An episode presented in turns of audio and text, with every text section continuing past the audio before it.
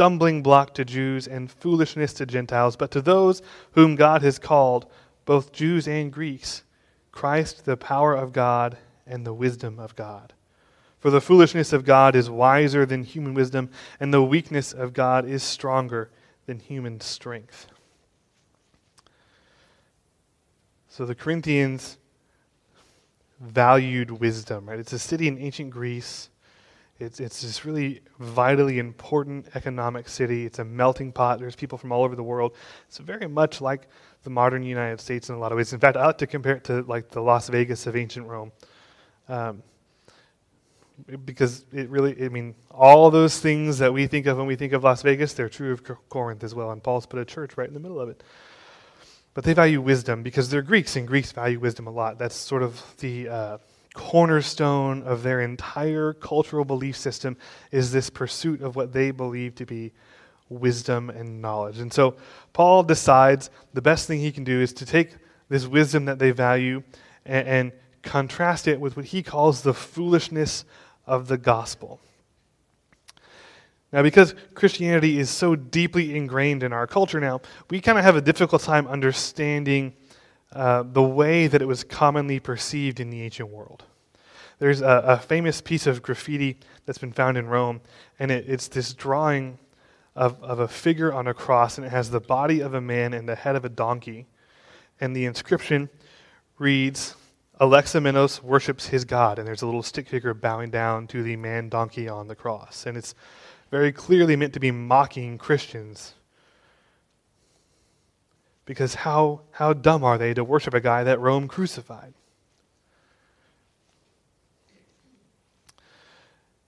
I mean, th- think about it, right? Crucifixion is the execution method that's reserved for the worst criminals. But it's not just a means of of execution, it is, it is specifically a means of demonstrating the power of Rome, showing their supremacy, right? Is a powerful statement that we can do this and you can't stop us.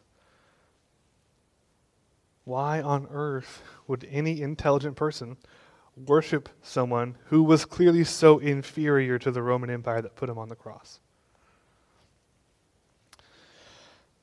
So Christians were mocked for the, the foolishness of worshiping a man who had been so clearly demonstrated to be this, this weak criminal, a shameful man. Right? It's obvious to everyone who has eyes to see that the empire was more powerful than Jesus, and, and so that means that the emperor is a better God than Jesus. Why would you choose to worship the God who lost? And you know that that sounds like something out of ancient history, but the reality is a lot of the modern attitudes towards Christianity are not that far off. Most people are, are still respectful of any religious belief so long as um, so long as you're not too serious about it right if they think you're just a nominal christian right you, do, you go to church on sundays you call yourself a christian you believe in a higher power and you draw the line there. No one really has a problem with that. But, but when people realize that you actually believe the things in the Bible, that you actually believe that, that dead people have come back to life, that you actually believe in things like miracles, then their opinion of you starts to shift a little bit. It happens all the time. We believe in things that that other people clearly know are impossible. And so Paul, Paul emphasizes that God makes human wisdom look foolish. It's not just that he rejects it or that, that it's insufficient, it's that God intentionally does things to thwart human wisdom. In other words, what he's saying is God, God intentionally set things up so that Christians would be worshiping someone in a way that the world would think was foolish. He thwarts human wisdom. God chose to save us through the cross, knowing how it would look. And so, the thrust of this passage is that human wisdom can never actually get you to the knowledge of God. There's a gap there, and we can't cross it on our own. human wisdom might get you to a point where, where you agree that there is a God, but it can't get you to the knowledge of the one true God. There's something in the way. And if you think about it, this makes sense. If you think about what it means for God to, have created all of us and to create the universe and all the things that we say are true of God, He's, he's beyond human comprehension. And so this causes problems because you see, Paul is preaching to a, a, church that's in Greece, and the Greeks like wisdom. They like to know things. They like to prove things and to demonstrate them through logic and reason. And, and, and for the Jews, there's a different problem because the Jews want signs and wonders. They want miracles. For them, God is active powerfully in the world. That's true. But, but God demonstrates his activity through these mighty acts, right? Like parting the Red Sea and leading them through the wilderness in a pillar of cloud and fire, not dying on a cross. For the Jews, a crucified Messiah that is an oxymoron. It could not possibly happen.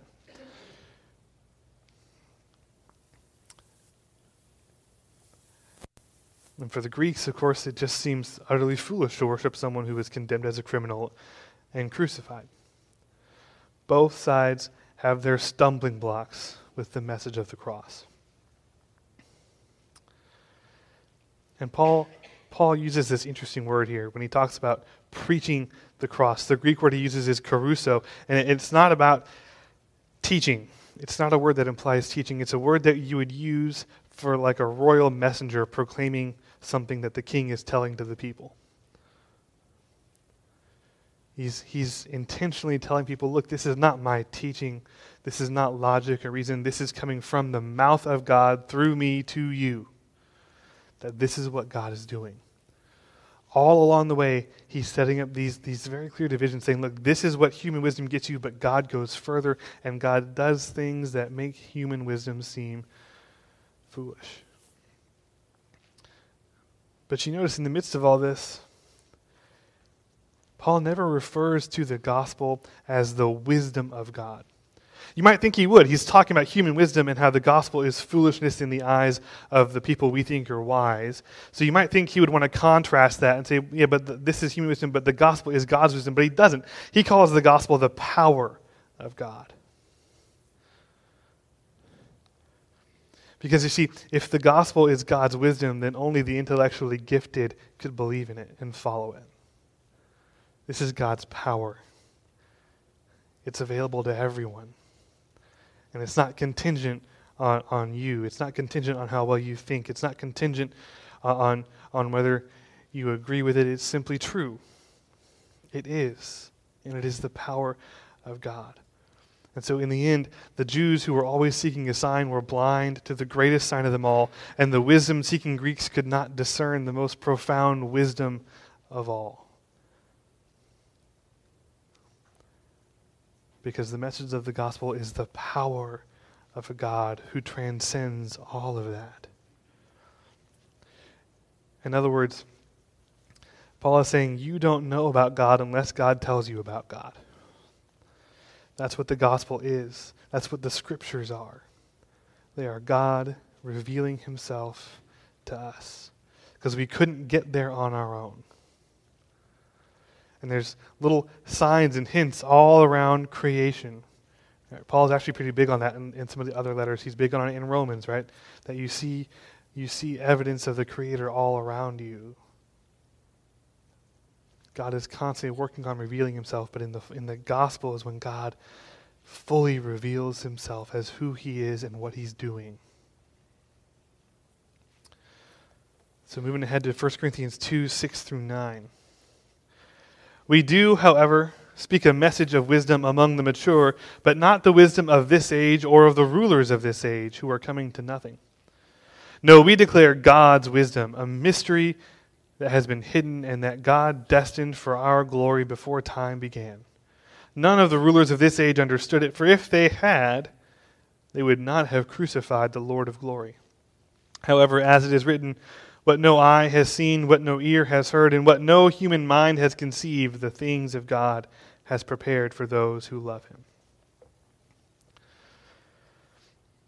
Now, just as a side note, when he talks about the mature, he's, he's not like creating class divisions within the Christians, like, okay, you've been a Christian for six months, so you're mature, and this guy over here is not. He's, he's lumping he's lumping all Christians together under that label of mature because he's comparing them to the people who have not received the wisdom of the gospel. So, right, everyone who believes in the cross will be able to see the profound wisdom of God. And this then is where we start seeing why, why people around the world maybe don't understand what the church is up to or, or don't follow along with the teachings of the gospel. Because you have to believe in the cross before it starts to make sense. There are things in the Bible that, that are, are true enough that you can believe in them whether you believe in the cross or not. But there are some things about God that only start to make sense after you put your faith in Him. That's actually kind of the point of faith, that you're going to have to take a leap of faith and trust that, that, that this is true and that God is real and that Jesus did die for your sins and that he did rise again. And because it sounds crazy on the face of it, but you have to put your faith in it first before you begin to see the wisdom of it. That's how it works. God asks you to trust him and then starts revealing stuff to you. In fact, the, the early church believed that so profoundly that they even went so far as to say you couldn't even properly read the Bible if you didn't already believe in God. We don't usually go that far, right? But that was a common belief. You couldn't even interpret the Bible properly if you didn't believe in God. In fact, they went even further and said you couldn't interpret the Bible properly if you, had, if you hadn't confessed your sins that day. Like you had to go confess your sins, pray for repentance, and then you could open up your Bible and then you could properly interpret what, we, what you were reading because, because there's so much wisdom in there that you just can't access from a human standpoint. We don't, again, we don't go that far anymore. Please just read your Bible all the time. I don't care. But that's, that's the, the seriousness with which they took it. But he's still, he's going to be careful this whole time to separate this idea of the wisdom of this world from the wisdom of God. And he's, he's talking about the wisdom of this age because he's reminding people of the, the transitory nature of the world we live in right now and of the world's wisdom right now. It's as if he's saying, look, all these things that these people know are true, in a hundred years, they'll know they weren't. And a hundred years later, they'll have new truths. And a hundred years after that, they'll have new truths. And the only thing that's going to remain constant through all of that is the truth of the gospel. And boy, how true did that prove? People are always so certain of the things that are true. But outside of this, there's not much that people have been able to agree on for more than a few decades at a time.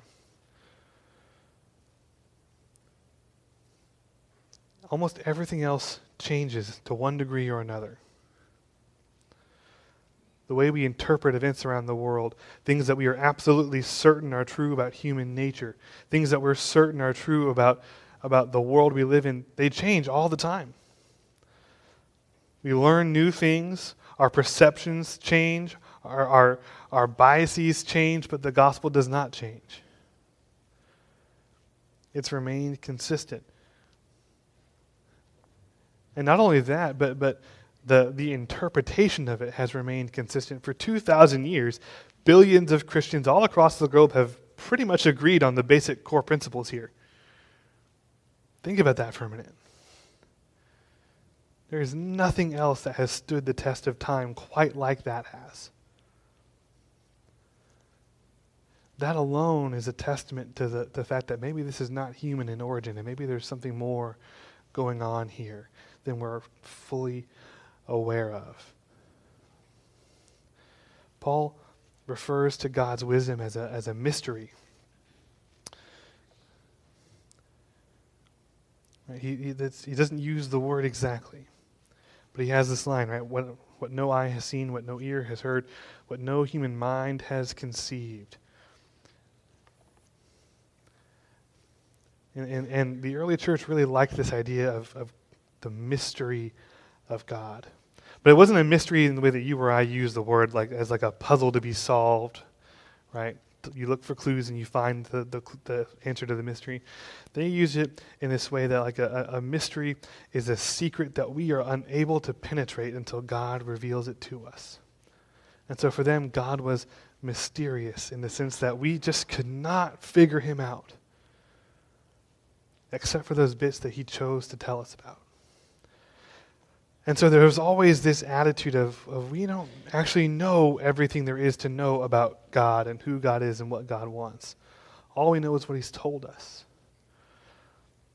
And so when you read the, the writings of the early church fathers and, and Paul, one of the things you see is there's a lot of humility when they begin talking about God and the gospel.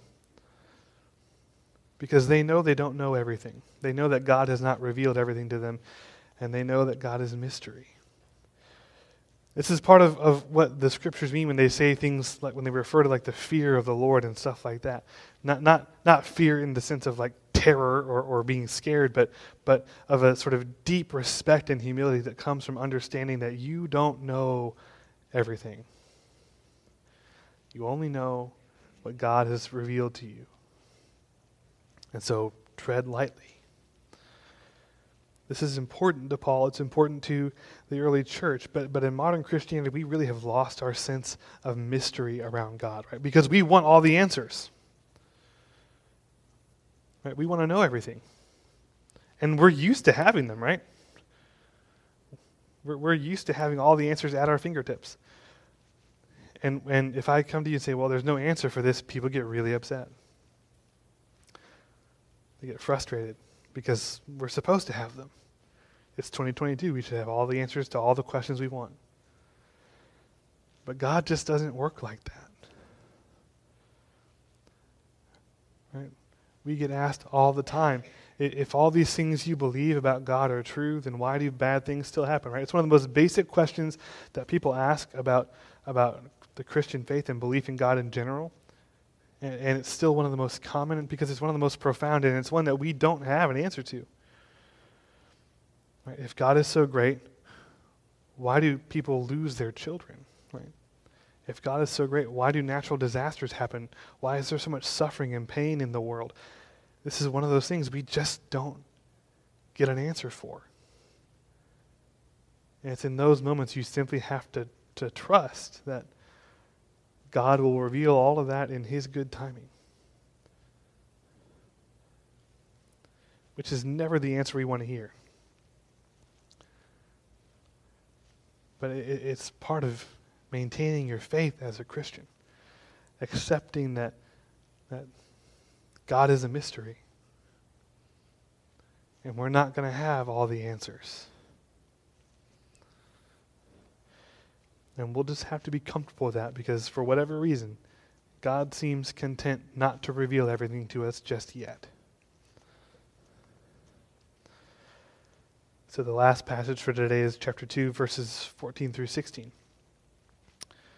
The person without the Spirit does not accept the things that come from the Spirit of God, but considers them foolishness, and cannot understand them because they are discerned only through the Spirit.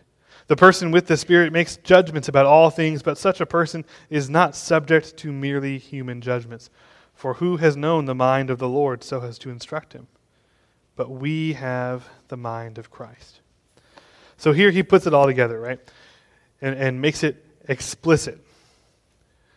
The reason this all works is because once you put your trust in Jesus, God sends the Holy Spirit. The Holy Spirit dwells within you and enables you to see things that other people cannot see.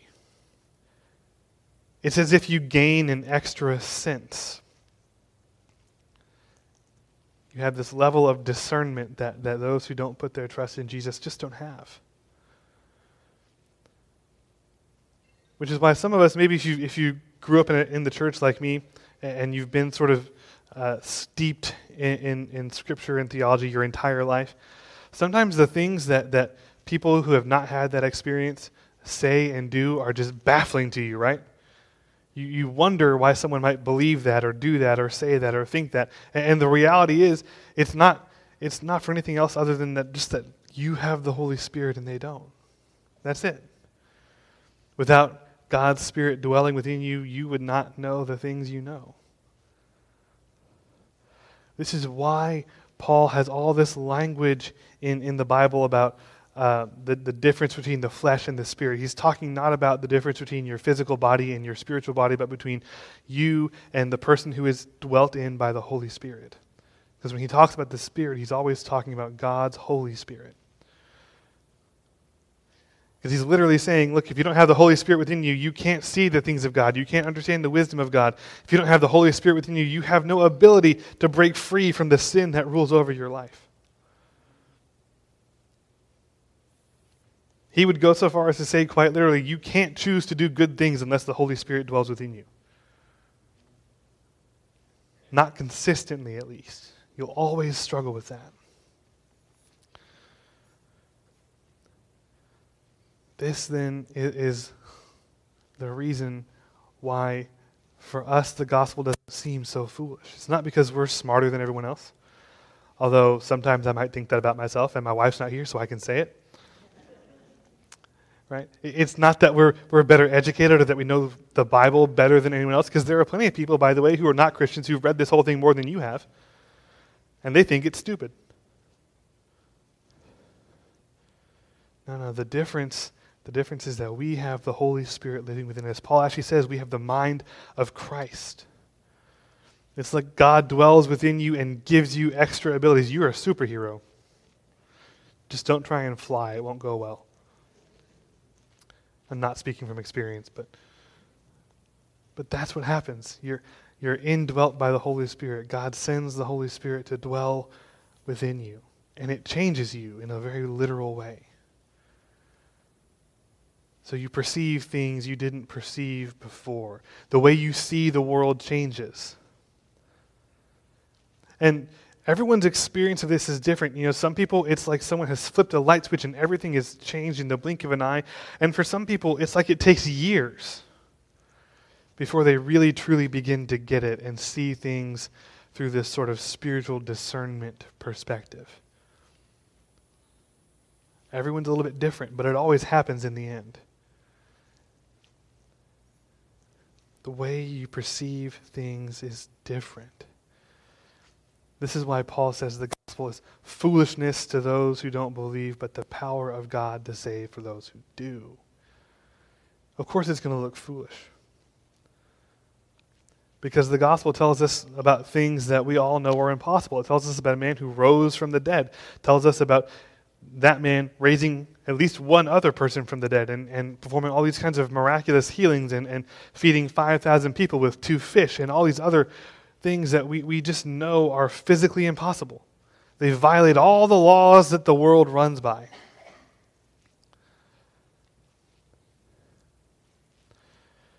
But you know, the, the thing is, everyone has always known that those things were impossible.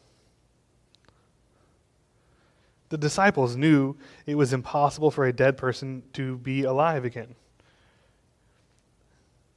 People in the ancient world knew just as well as you and I do that dead people stay dead. They knew it better than we do, actually, because they, frankly, had to interact with dead bodies more than you or I do.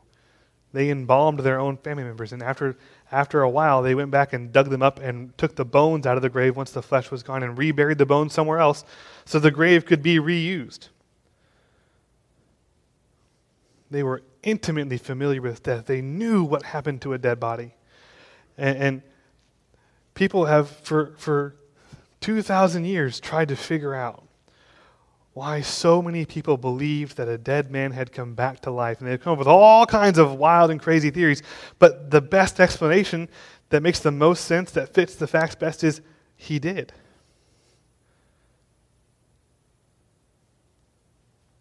Just like the only explanation for a 14 foot alligator living in Port A is that they can, in fact, live in salt water, but, but we all know that's impossible, so there must be some other explanation.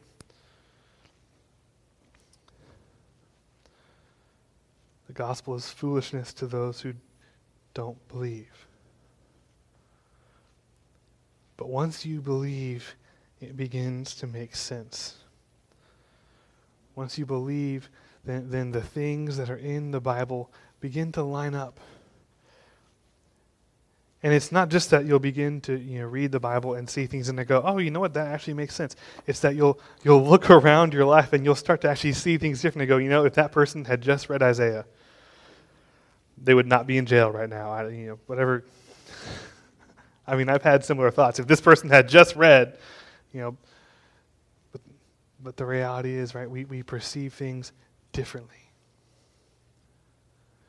And I say all this one, one to encourage you, right? You you get to have a different perspective on the world than anyone else because you have like an extra set of senses because the Holy Spirit dwells within you. But but the other thing about this is from the point of view of, of the people of God trying to communicate the message of the gospel to people outside the church, just know you sound crazy. And it's okay. You might get weird looks and it's okay. That didn't stop the early church from spreading. The, the, the foolishness of their message did not prevent people from recognizing the love that they had for their neighbors. It didn't prevent them from recognizing that these early churches were doing a lot of good and from wanting to participate in some way in what they were doing.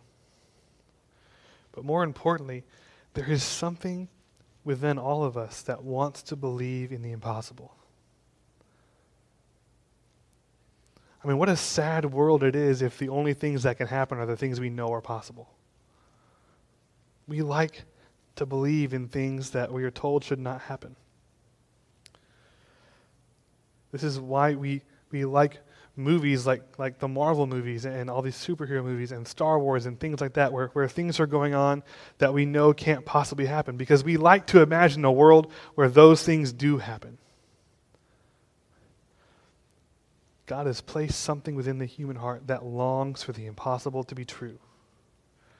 So, no matter how foolish it seems, there is something appealing in that message. No one wants death to be forever. And so there's something appealing in the message that it's not. But we'll sound foolish. And, and the response to that is, is not to just judge them right back and say, well, if you think I'm dumb, wait till I tell you all the ways you're stupid too. Right? We might want to sometimes. It's really tempting, I know, but the reality is we have to understand we have the Holy Spirit in us. We see things that people who don't have that cannot see. This is why the world reacts so strangely to the message of the gospel, but it's also why so many people, um, frankly, are, are falling away from the church because what we're seeing now are the people who never really believed and they're leaving.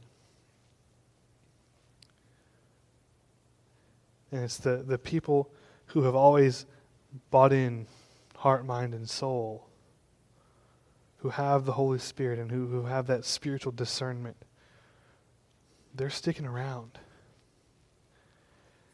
And, and historically, what happens every time that plays out, there's a revival afterwards. That's coming. Great things are going to happen. And we'll see them coming before anyone else. God's wisdom is not our wisdom. And sometimes the, the, the wisdom of the gospel seems utterly foolish to the world, right? Jesus won the victory over death by letting himself be killed. That's foolishness. But it's the power of God to save. In the name of God, Father, Son, and Holy Spirit. Amen.